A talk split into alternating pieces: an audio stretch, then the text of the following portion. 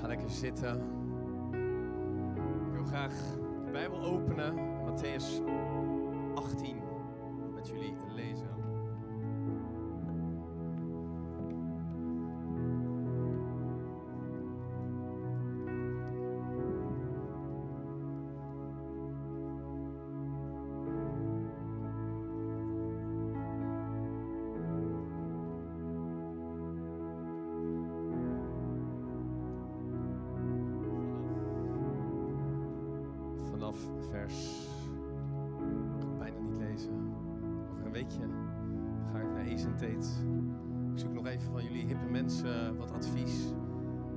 goede paasterbril.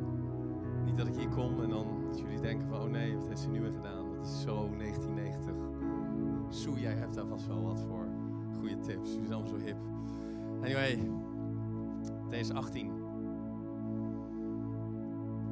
Vers 21. Daarop kwam Petrus bij hem staan. Dus Jezus hem vroeg: Heer, als mijn broeder of zuster tegen mij zondigt, hoe vaak moet ik dan vergeving schenken? Tot zevenmaal toe? Jezus antwoordde, antwoordde: Niet tot zevenmaal toe, ik zeg je, maar tot zeventig maal zeven. En daarom is het met het koninkrijk van de hemel als met een koning die rekenschap wilde vragen van zijn dienaren. En toen hij daarmee begonnen was, bracht men iemand bij hem die hem 10.000 talent schuldig was. Dat is tegenwoordige tijd miljoenen euro's. Omdat hij niets kon betalen, gaf zijn heer bevel dat de man samen met zijn vrouw en kinderen en alles wat hij bezat verkocht moest worden, zodat de schuld kon worden ingelost. En toen wierp de dienaar zich aan de voeten van zijn heer en smeekte hem: Heb geduld met mij, ik zal u alles terugbetalen. En zijn heer kreeg medelijden.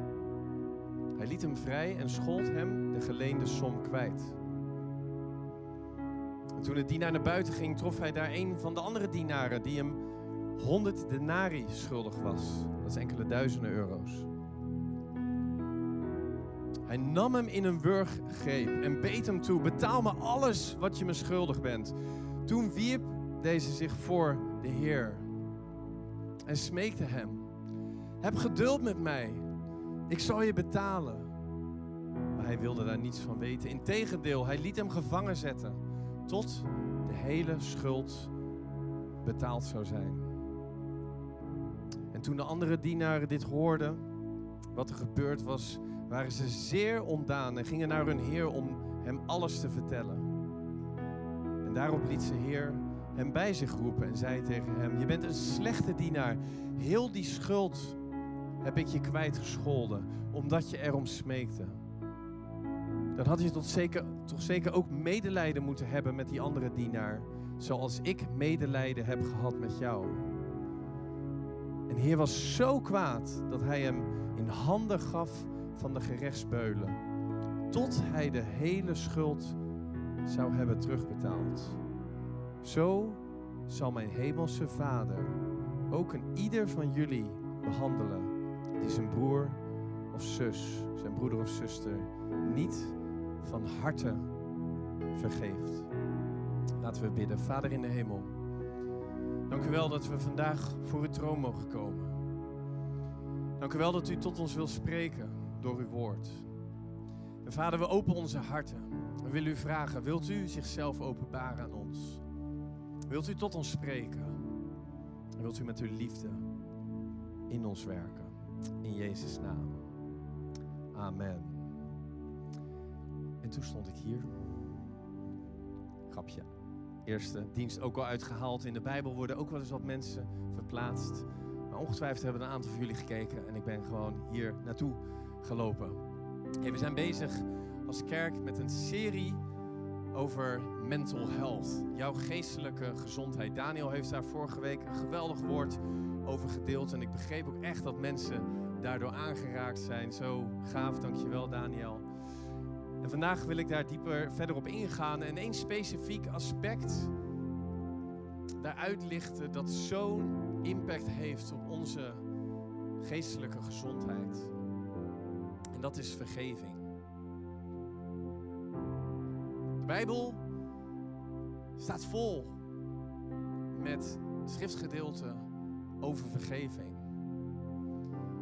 Als wij niet in staat zijn of niet willen vergeven, dan kan het zijn dat er bitterheid ontstaat. Dat er beetje bij beetje ja, een soort wortel van bitterheid in jouw hart gaat groeien. Totdat het zo groot is dat het menselijkerwijs bijna ja, onmogelijk is om daar vanaf te komen. Onvergevensgezindheid kan leiden tot psychische ziekte. Het is wetenschappelijk ook bewezen dat onvergeef, onvergevensgezindheid kan leiden tot depressie. En depressie leidt weer tot allerlei andere vormen van lichamelijke ongemakken en ook weer lichamelijke ziektes. Zoals Daniel vorige week ook zei, hè, wij zijn niet de wetenschappers hier. Uh, we hebben gelukkig een aantal wetenschappers in ons huis. Ik heb van de week Henk Jan geïnterviewd. Hij is uh, psycholoog, GGD, uh, GGZ-psycholoog, uh, geestelijke gezondheidszorgpsycholoog. En binnenkort zul je een e-mailtje ontvangen. En dan zal hij ook dieper ingaan op ja, wat het betekent, wat het mentale gezondheid voor jou betekent. En als je meer hulp nodig hebt, um, waar je dan moet zijn en waar je aan moet kloppen. En zeker bij een onderwerp als dit, vergeving, is dat zo belangrijk. Weet je, als we niet vergeven en als bitterheid zich voordoet in ons leven, of zich vormt in ons leven, dan lijkt het eigenlijk alsof wat wij in ons hoofd denken en beargumenteren, dat dat klopt. Want jou of mij is iets aangedaan. En dat kan heel heftig zijn. Het kan heel iets kleins zijn, waardoor je een soort wrok tegenover iemand anders krijgt. Maar het kan ook zijn dat jouw dingen aangedaan zijn, geestelijk, lichamelijk, die niet hadden moeten gebeuren. Maar wat er gebeurt als bitterheid zich vormt, is dat je eigenlijk steeds opnieuw een argumentatie vormt in je gedachten, een verdediging, maar elke keer weer een link legt met die, met die persoon. En dat je eigenlijk bewust of onbewust geen afstand kan nemen van datgene wat er met jou gebeurd is. En het is logisch als mensen dat dat soort dingen gebeuren. De Bijbel is er heel duidelijk over. Dat in Jacobus 3, vers 14 en 15. Er staat, als u zich laat beheersen door bittere jaloezie of egoïsme, kunt u beter niet zo hoog van de toren blazen. U zou de waarheid geweld kunnen aandoen. Dat soort wijsheid komt niet van boven. Ze is aards, ongeestelijk, demonisch. Bijzonder eigenlijk dat bitterheid, die zich vormt in bittere jaloezie, egoïsme. Dat God hier zegt, dat is wijsheid. Dat doet zich voor als wijsheid in jouw leven. Want je hebt gelijk, zo voelt het. Jou is wat aangedaan. En dat God hier zegt, het is wijsheid. Maar er is niks van God daarin. Het is aardse wijsheid. Hij noemt het zelfs demonisch.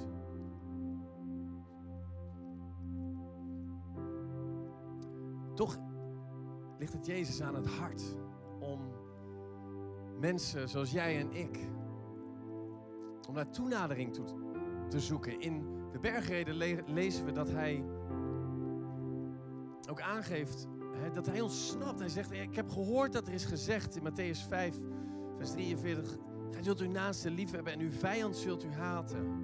Maar ik zeg u, heb uw vijanden lief en bid voor wie u vervolgen. Zo mooi Esther dat jij ook net voor Poetin bad. Want ik weet niet hoe het met jou zit, maar weet je, er zijn velen van ons die denken, nou laat hem maar dit of dat. Maar God die zegt hier in zijn woord, bid voor degene. Bid voor degene die jou vervolgen. Heb ze lief.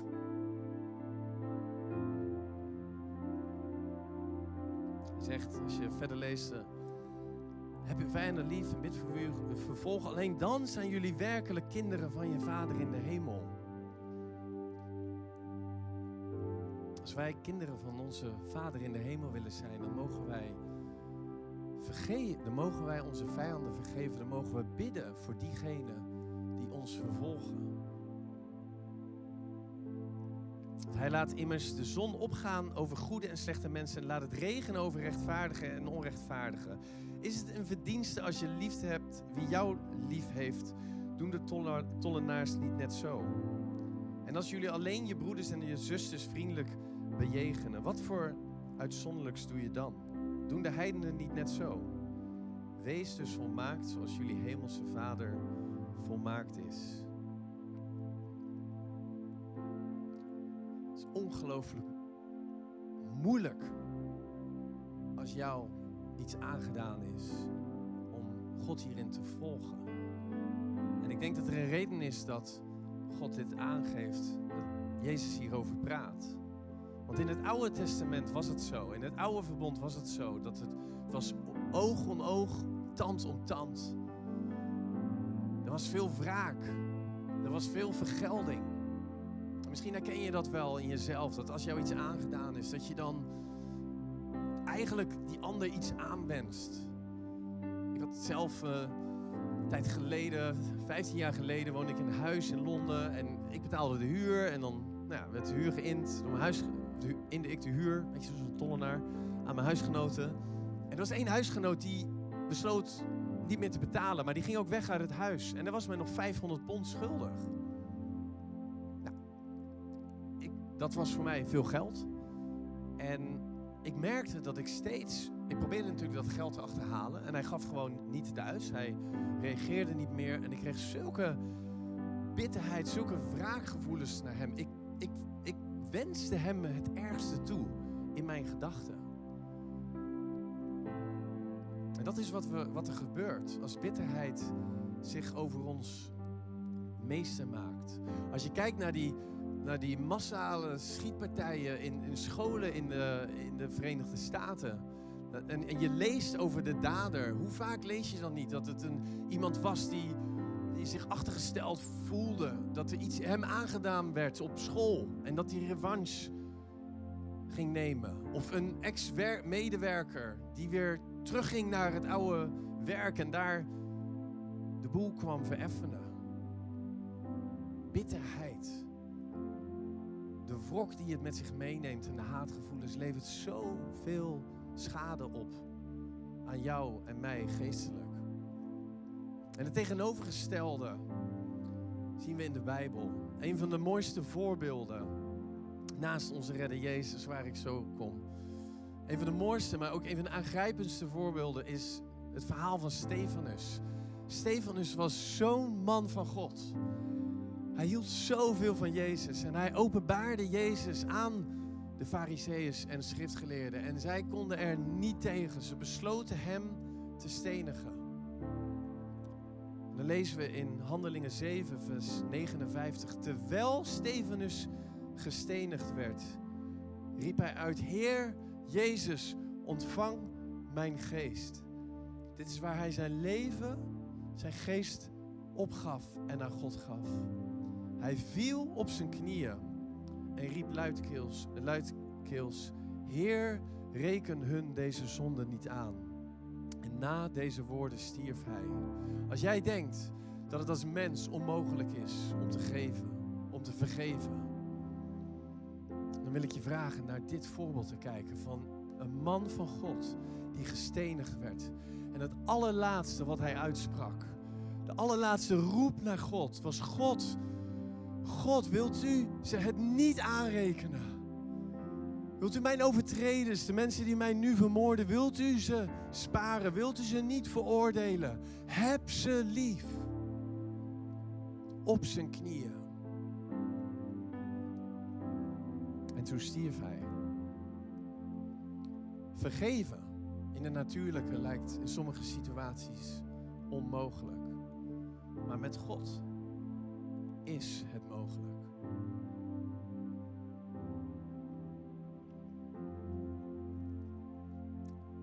Het allermooiste voorbeeld is natuurlijk Jezus in Lucas 23. Jezus die onze schuld wegnam, die aan het kruis ging. En een van de laatste woorden als volgt sprak: Vader, vergeef het hun, want ze weten niet wat ze doen. Vader, vergeef het ze, want ze weten niet wat ze doen.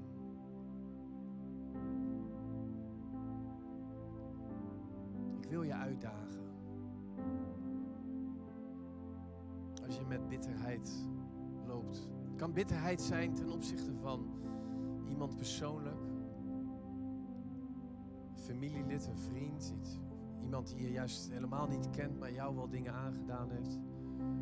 Maar het kan ook zijn ten, tegenover de overheid of je werkgever of anderen. Ik wil je uitdagen om te vergeven. Ik geloof dat er vandaag vergeving is in dit huis. We kennen allemaal het Onze Vader. Matthäus 6. Het einde van Onze Vader, de laatste paar zinnen zijn. En vergeef ons onze schulden, gelijk ook wij vergeven onze schuldenaren. Leid ons niet in verzoeking, maar verlos ons van de boze. Want van u is het koninkrijk en de kracht en de heerlijkheid tot in de eeuwigheid. Amen. Dit gebed, als je christen bent, dan heb je dit heel vaak gebeden. En dan ken je het waarschijnlijk uit je hoofd. Wat ik nooit geweten heb en in de voorbereiding achterkwam, dat de volgende twee versen in het woord als volgt gaan. Indien jij de mensen hun overtredingen vergeeft, zal je hemelse Vader ook jou vergeven. Maar als jij de mensen niet vergeeft, zal ook je Vader jouw overtredingen niet vergeven. Ik heb nooit geweten dat dit direct na het Onze Vader kwam. En ik heb er ook eigenlijk niet vaak bij stilgestaan dat God hier zegt dat hij jou niet zal vergeven als jij anderen niet vergeeft. Dat is heel hard. Maar in de gelijkenis die we net lezen in Matthäus 18, dan zien we precies dat gebeuren. Dan zien we de dienaar die vergeven werd. Dat zijn jij en ik. Hij werd vergeven door de koning. En hij smeekte, Heer, vergeef me. Hij ging op zijn knieën en hij werd vergeven. Maar een moment later was hij vergeten dat zijn koning hem vergeven had. En iemand anders had hem iets aangedaan. En wat deed hij? Hij vergaf niet. En het bijzondere, misschien wel het bizarre, is dat God vervolgens zegt: Ik stuur de gerechtsbeulen op die persoon af. Tot het moment dat hij vergeven heeft. En dat is precies wat onvergevensgezindheid met ons doet. Joyce Meyer, geweldige voorgangster in de Verenigde Staten, die, zegt, die noemt het als volgt. De bitterheid en onvergevingsgezindheid, dat is alsof je in een citroen bijt en dan hoopt dat de ander heel bitter en zuur wordt. Maar het tegenovergestelde is waar. Zolang we leven, blijven leven in bitterheid, in onvergevensgezindheid, zal er altijd die band zijn tussen diegene of datgene wat jou is aangedaan.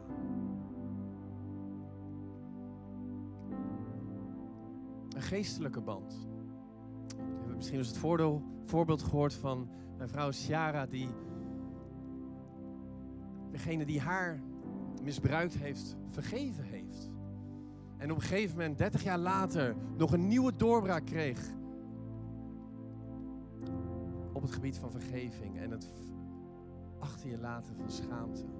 En dezelfde dag, 30 jaar, meer dan 30 jaar later, dezelfde dag nam die persoon ineens contact op via via, hey, jij bent toch die en zus en zo. En waarom?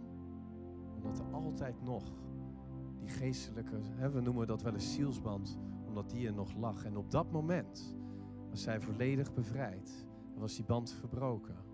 En was er aan de andere kant iets dat zei, hé, hey, er is onrust.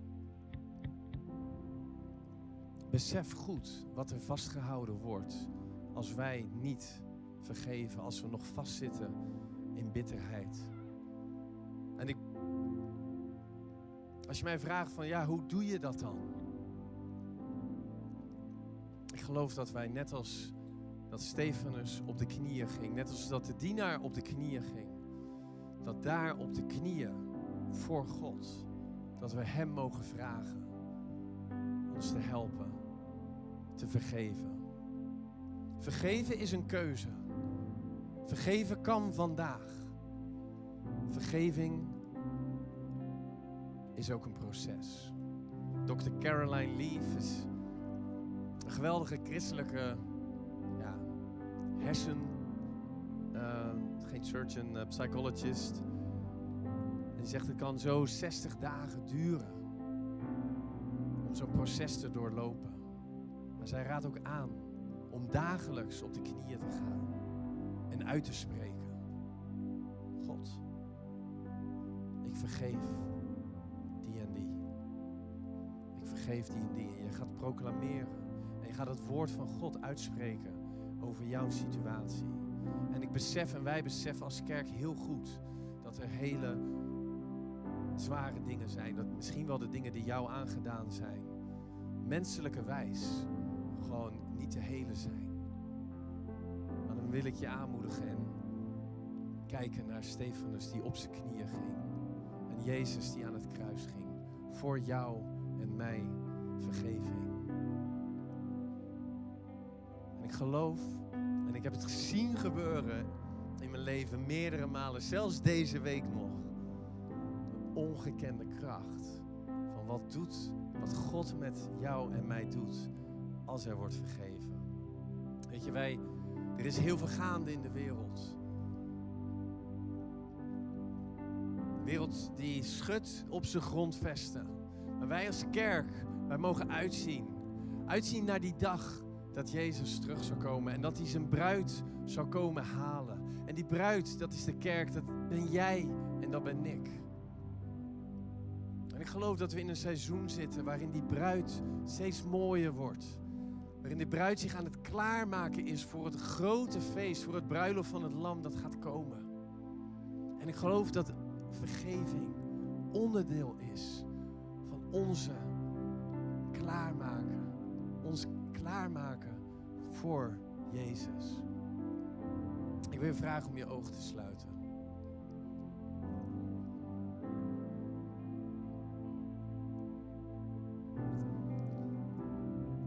Vader, dank u wel dat u uw woord aan ons gegeven heeft. Vader, dank u wel dat uw woorden licht zijn. Licht in ons leven, Vader, daar waar duisternis is. Vader, als we zo'n moeilijk onderwerp, zo'n ja, zwaar onderwerp als vergeving bespreken vandaag, dan willen we u vragen, kom met uw Heilige Geest. Kom met uw liefde.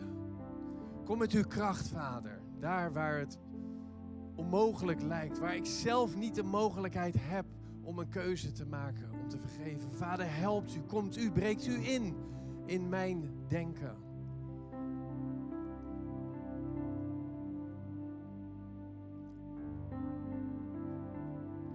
Ik wil je vragen, op dit moment hou je ogen nog gesloten als er iemand is of iets waar je bitterheid naartoe hebt. Iemand die je uit je leven gebannen hebt. Misschien wel fysiek. Iemand die je besloten hebt nooit meer te zien om wat jou aangedaan is. Misschien een familielid. Een oude vriend of vriendin.